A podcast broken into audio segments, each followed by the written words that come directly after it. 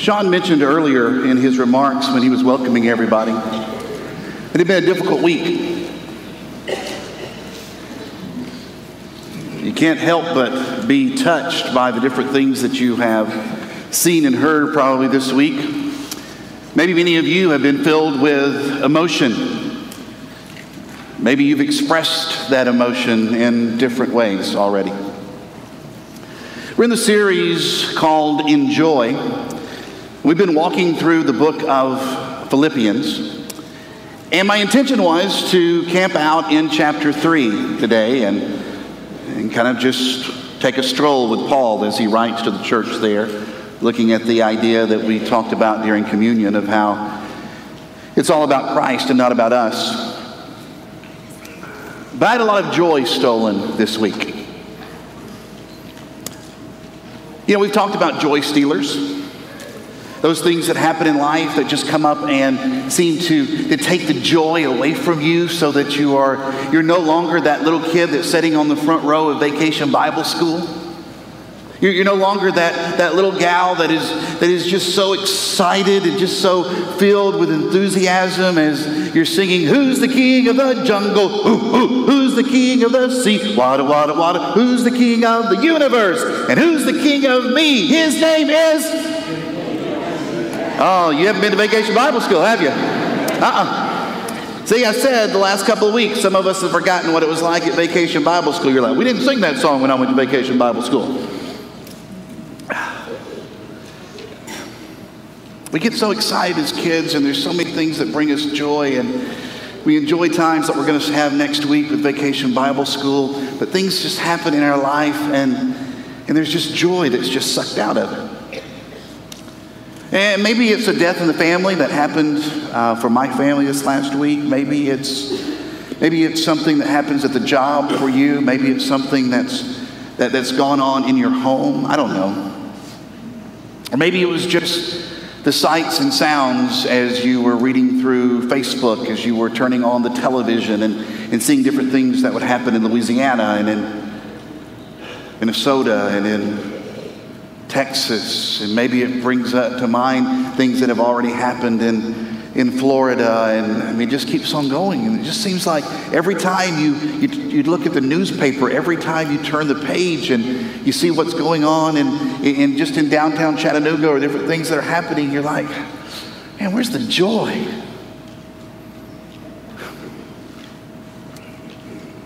So we're going to put a tab in Philippians just a minute today. We'll come back to it next week, but we'll just put a tab there, put a little marker, and it will come back because I did feel appropriate to address in some feeble way this morning some of the emotions that are being felt throughout our society. Because church does not exist in a vacuum. You understand this, right? That you and I make up church, and we live and we breathe and we work and we play out in our society, and we are touched by things that go on out there. And we are influenced by those things. And our emotions are challenged by those different things that we see. For the last year and a half or so, oftentimes whenever we have our welcome and introduction, somebody will say, "We are learning what it means to become a multicultural church."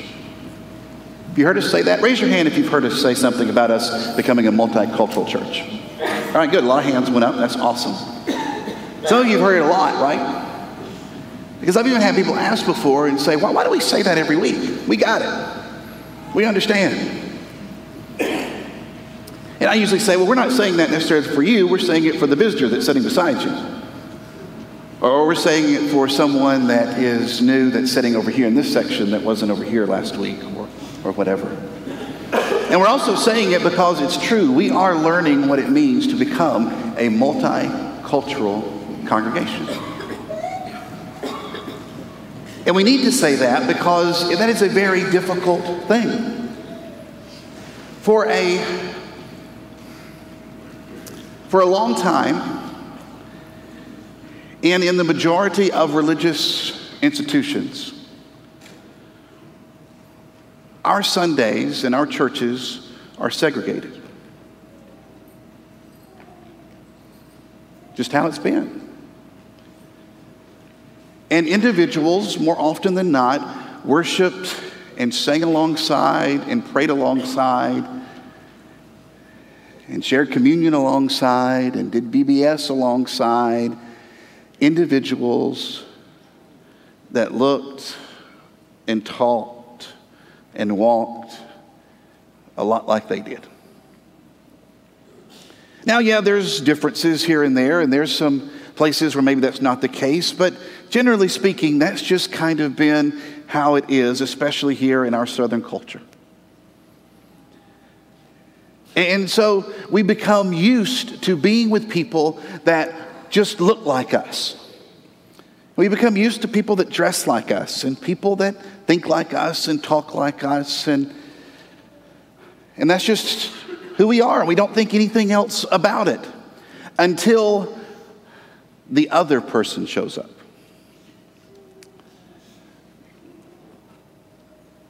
That other person that's older than you, or that other person that's younger than you. That other person who doesn't share your upbringing. That other person that doesn't live in your neighborhood. That other person that doesn't share your ethnicity, that other person that does not speak your language, that other person that didn't grow up in your church. The other shows up. And then what do? Well, sociologists tell us that whenever there's the presence of a other, whatever that other might be, that there is a setting ripe for conflict. All you have to do is have an other, and you have a setting that is just waiting for there to be conflict, because individuals have to figure out, how do we treat each other? What are we going to do now that there are individuals who are not like us?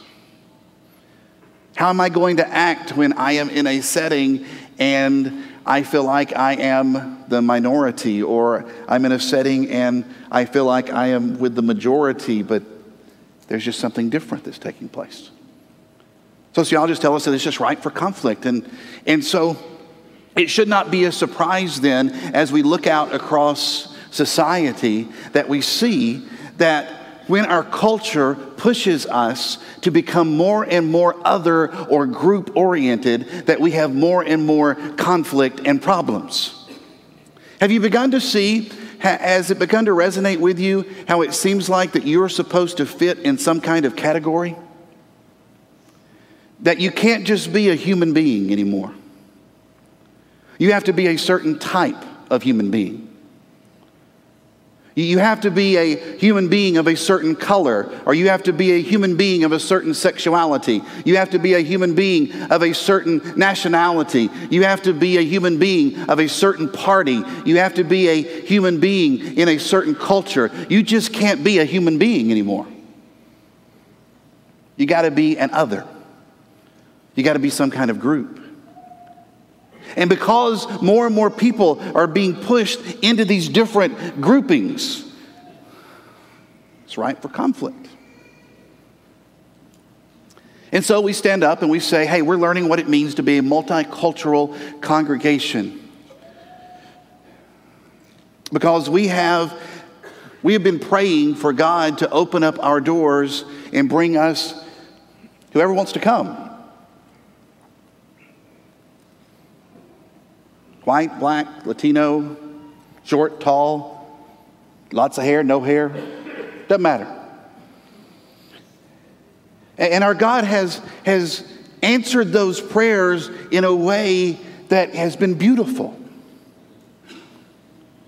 He's answered those prayers in a way that when you look around now, our assembly, more and more, you see those who are older, you see those who are younger.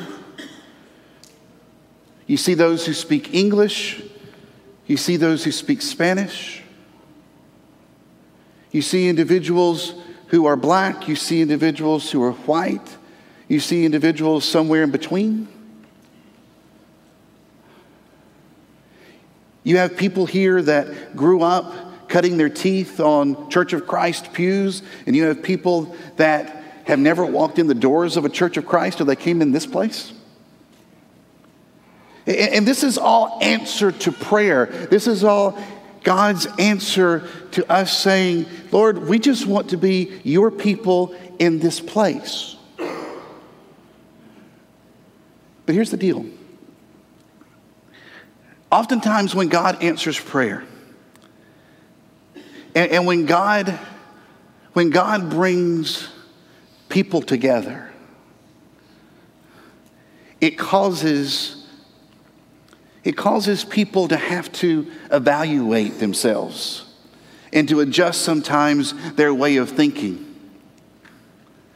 Because God has never been a God that just sees things one way. He's never been a God that just sees one color. He's never been a God that just hears one language. He's never been a God that just looks at one type of society, because he is the creator of everyone. And because he is so multifaceted in his ability, because he is so expressive in the way that he has poured out blessing upon his creation, when then we pray and say, Lord, open our doors, and he sends in people who want to be with Christ, then we have to evaluate our own hearts. And we have to do some soul searching sometimes.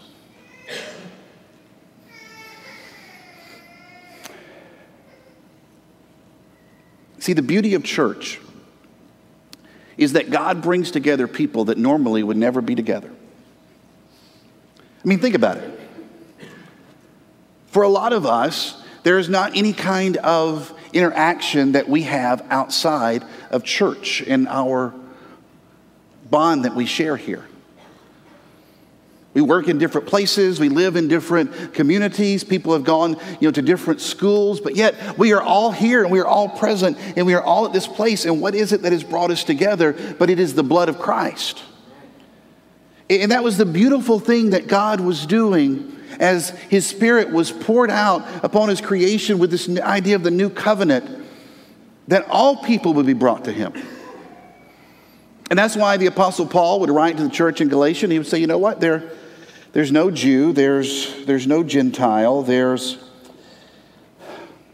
no slave, there's no free, there's no male, there's no female, because all are one in Christ Jesus. And so we try to stand up and remind each other that, listen, we're learning what it means to become multicultural and multi-generational. We are learning what it means to love our neighbor as ourselves. We're learning what it means when we're trying to not look out only for our own interests, but also for the interest of others. We're learning what it means to live in a community of believers that are not always, everybody's alike. And I praise God for the opportunity to do that. And I am thankful for the successes that we have had here as a congregation, and for the way that God has poured out his mercy and grace upon our failures, and how he has given us more and more opportunity to grow and mature into the people that he desires for us to be. And so we're going to continue to remind you that we are becoming a multicultural place. And we are going to continue to pray that God will send us just human beings. Not any certain type. Not young or old, not black or white, not English or Hispanic, not any other kind of group or category. We're just praying for souls. That's it. And as God sends souls, as God sends people into our lives, into our sphere of influence, we are going to speak with them about what it means to be disciples of Jesus Christ. And we're going to celebrate as individuals say, I want to be baptized into Christ because I want my sins to be washed away, and I want to be a follower of Jesus. Now, I go through that and say those things, and many of you in here understand and agree, and that's why when you see things that have happened like is taking place right now in our society, and when you feel the different emotions that are being brought out, it just bothers you. Because we look around and we see where people just aren't getting along. And people are acting out in ways that are just unimaginable. And so we wonder, what do we do? And so I just want to spend just a couple of minutes here in a passage in the book of Psalms. I shared this with our 6 p.m. worship a few weeks back after the shootings in Orlando. And I thought it appropriate now, after what's gone on this week, to share it with everyone that's here. And so I want you to open up to Psalm chapter 37. And I want us to look at this because I think it speaks to how God's people respond in times when there is persecution, when there is hatred present. And I think it can help us in expressing perhaps our emotions in positive ways.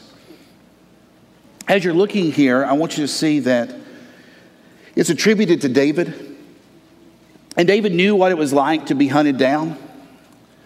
He knew what it was like to be persecuted. He knew what it was like to be hated. Because before David was even crowned king, his predecessor, Saul, he would hunt after him, and David would have to go and hide out in caves, and David would have to run for his life on many different occasions. And yet he refrained from seeking vengeance upon Saul, even though he had more than one opportunity to go and do that.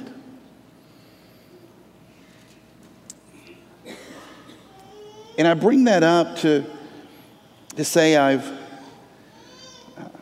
almost wanted to join some of you on a social media fast. You know what I mean? You start reading through some of the things that's been put on social media lately and seeing some of the different things that are said, and you just see all the emotion that builds up. And I mean, how do you respond when you feel like there is evil all around? Look at verse 1. He says, "Do not fret because of evil men, or be envious of those who do wrong. For like the grass, they will soon wither, and like green plants, they will soon die away." Now, if you're reading from the New International Version, which I just did, or maybe the New King James, that particular verse there begins with the idea of not fretting. Now, when we hear that verse in our context and in our culture, we think about not being anxious, but the original word actually has a deeper meaning, a little bit more intensity there in the Hebrew. And the word means to be hot. It means to be furious. It means to burn. It means to become angry. It means to be kindled, to be angry with, to be incensed. And I love this one, to heat oneself into vexation. Whew! I don't know if you've ever been heated into vexation before. Sounds bad. So it's not, don't be anxious, don't worry when you hear about evil men. Somehow David is saying, do not be furious. Do not burn. Do not be kindled with anger. So how is that possible? I mean, didn't we see Jesus? Didn't we see Jesus in his anger when he went to the temple? He overturned the tables because the purpose of the temple was not being used appropriately, and people were being kept from God, and we talk about righteous anger, and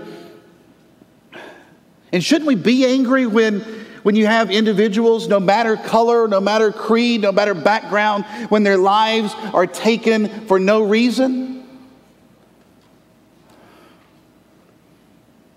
What's he talking about? Says, don't heat oneself into vexation because of evil men, or be envious of those who do wrong, for they like grass will soon wither, like green plants they will soon die away. David seemed to have this perspective, and he seemed to say there is evil and there is going to be hateful, awful things, but it is only temporary.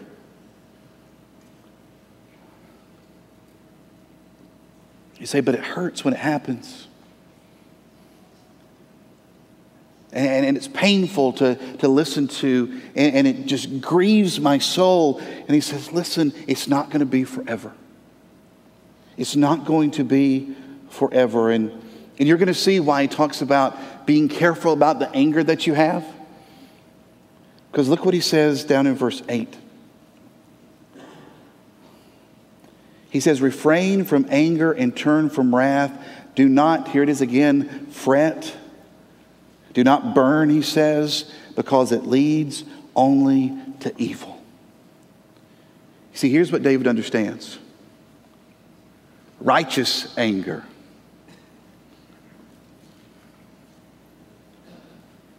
because we're human can oftentimes lead to ungodly anger. So he says, turn away from it. He says, turn away from anger and turn away from wrath. Do not burn, do not be kindled, because it only leads to evil. And what do we see that's happening around right now in our society? What do we see individuals saying of how people want to respond in certain ways? It's, the anger builds up and it becomes so overpowering and it begins to control individuals and they lash out in ways that are truly evil. You see, when we give anger and rage a foothold in our life, then absolutely nothing good can come from it. It doesn't matter if the rage is rooted in the attacks from Dallas or the attacks in Louisiana or the attacks in Chattanooga. It doesn't matter if it's a disagreement with your husband or wife or a coworker. Rage and anger will rot you from the inside out. And so God counsels us to resist the urge to burn with anger. He says, turn away from it. Then look at verse 3. He says, trust in the Lord and do good. Trust in the Lord and do good. It's not some mere emotion, it's simply trite words spoken. It's a conscious act of will. It's trust that's placing our absolute confidence in God regardless of the situation at hand. And the word that's translated here, trust, in the Hebrew language, it means to have confidence, to be secure, and it means to feel safe. Any of you talking to your kids, have you had to talk to them about feeling unsafe? Any of you here are part of our congregation? Have you had your own unsafe feelings? Have you been concerned about driving down the road because of the color of your skin? You've been concerned about things you wear or who you are? You just don't feel safe. He says, trust the Lord. Be safe in the Lord. You see, there's many of us who are sitting in here this morning who just don't feel safe. I mean, if people get shot just down the road, how can you feel safe?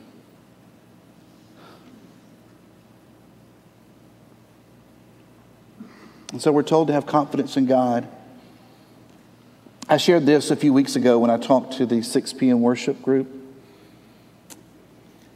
Individual wrote this in 2001 after the World Trade Center attacks. They said, do I feel safe? How can I? If it isn't psycho teenagers with guns attacking a high school, then it's terrorists hijacking our aircrafts and destroying our major national buildings with them, and in doing so slaughtering thousands, possibly tens of thousands of innocents. There's no such thing as safe anymore. I'm growing up and living in a time fueled by hate, greed, and violence. I can handle going to school and feeling a tad bit unsafe, but now I have to flip out every time I go into a tall building also? People keep saying we must retaliate. In a way, I agree, but we shouldn't have to retaliate.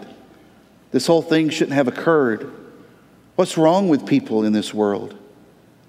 I keep hearing, I'll pray for the people who died and their families, and I can't help but think that it won't do any good, because those people are still dead. Their families will still be hurting. Nothing will change that. so I'll just save my breath. Do you feel the pain there? Do you know how uncomfortable it is for us as church leadership to have to sit and talk about having security cameras in our preschool area? Having to have alarms that can be triggered so that we can alert teachers of potential lockdowns?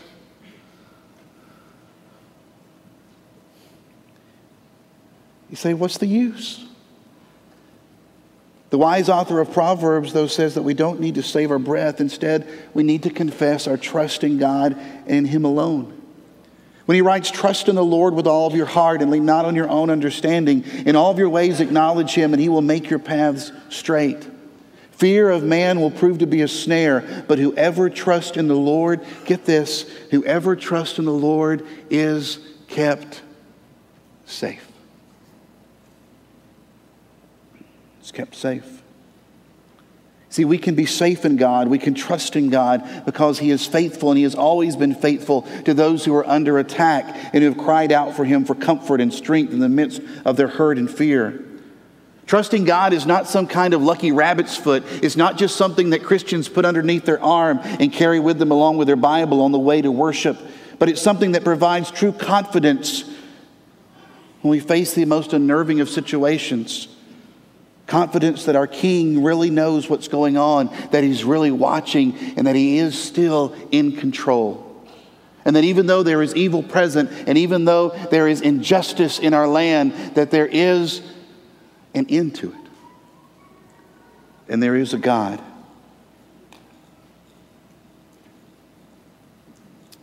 Finally, it says in verse 7, and maybe this is what you need to hear more than anything after the week that you've had. Be still before the Lord and wait patiently for Him. Do not, here's our word again, fret. Do not be heated with vexation when men succeed in their ways, when they carry out their wicked schemes. Did you know that verse was in your Bible? Maybe you need to mark it. Maybe you need to mark it and you need to sit down maybe and talk with your kids about it. Maybe you need to mark it and you need to sit down and pray over it during this next week. You need to be able to pull it out and remember the next time you see something on Facebook, the next time something pops up on CNN or Fox or whatever it might be. Because there's still going to be evil tonight and there's still going to be evil tomorrow and there will be evil until this world ends. But Jesus says, do not be afraid, for I have overcome the world. Be still before the Lord. Be still in His presence when catastrophe comes upon us. We are not to make rash judgments. We are not to fall apart in hopeless despair. We are not to become incensed with rage, but we are to wait upon the Lord. See, I've got good news for you this morning. God will deliver us from the tragedies of this last week, and just as He has delivered us from the tragedies that have taken place in the past. Just as He will continue to deliver us from any tragedies that perhaps befall us before this time or our time on this earth is over.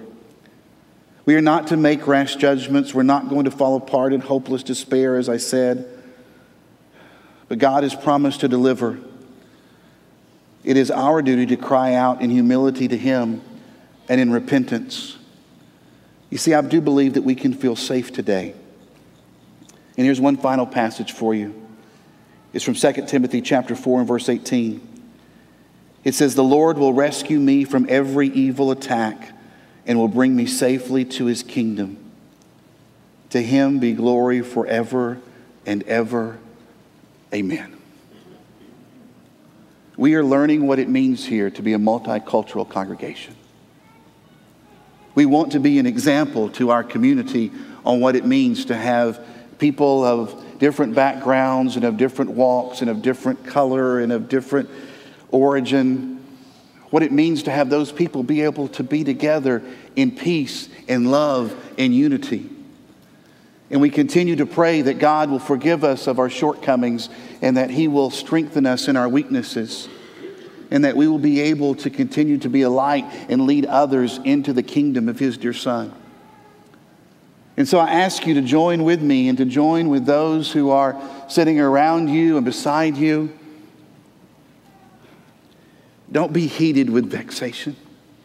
Don't allow the anger for what you see going on, the evil that takes place, to cause you yourself to fall into the trap of evil things.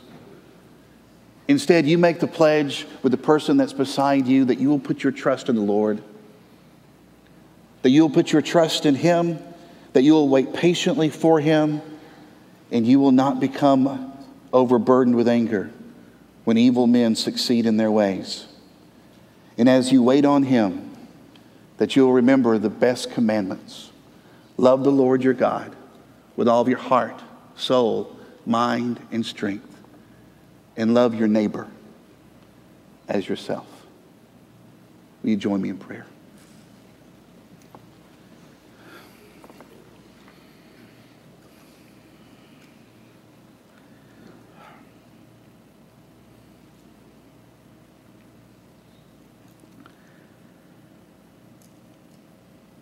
Father, we're tired.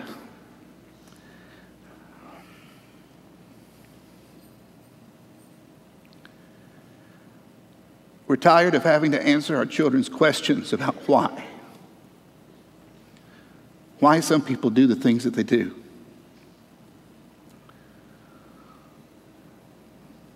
We're tired of having to hear about things that don't make sense, then have to try to come to sense with it.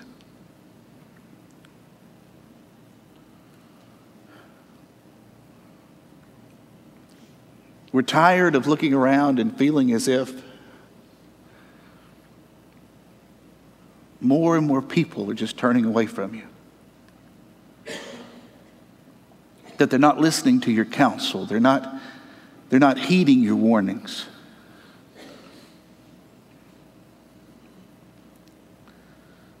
We're tired of hearing about families losing sons and daughters and children losing mothers and fathers. We're tired of reading about all the hate and the anger and seeing all the name calling. We're tired of all the grouping and all the ways that labels are being put on people.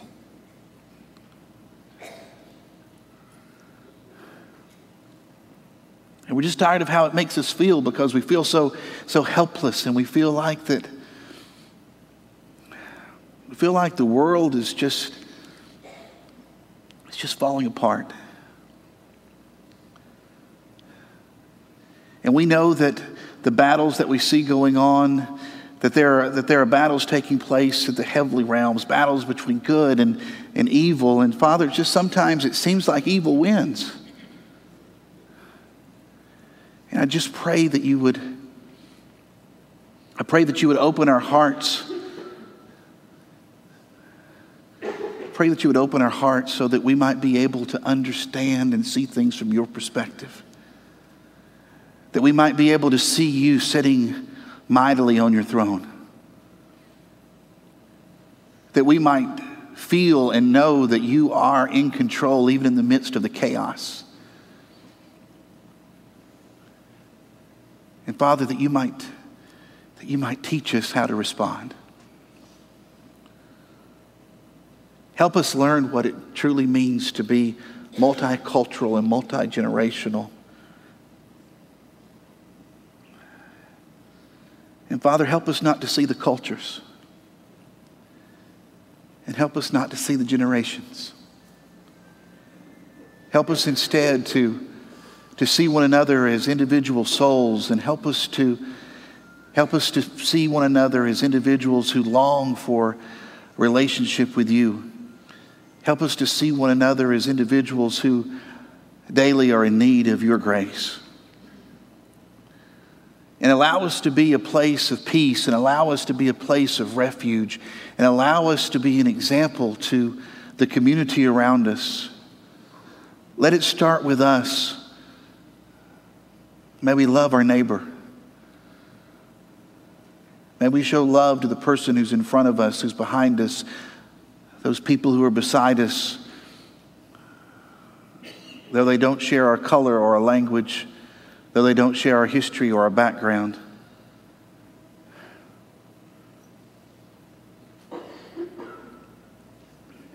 And Father, would you allow us to trust in you more? To trust in you, to wait patiently upon you, to not burn with anger, and to not let that anger overcome us so that we say things that we should not say, so that we do things we should not do. Father, forgive us for the anger that has been perhaps within us over the last few weeks or months, and for the way it's caused us to treat others. Fill us with your humility. Fill us with your love. Fill us with your compassion. And fill us with your peace. And may it rest upon us, because we're tired. In the name of Jesus, amen.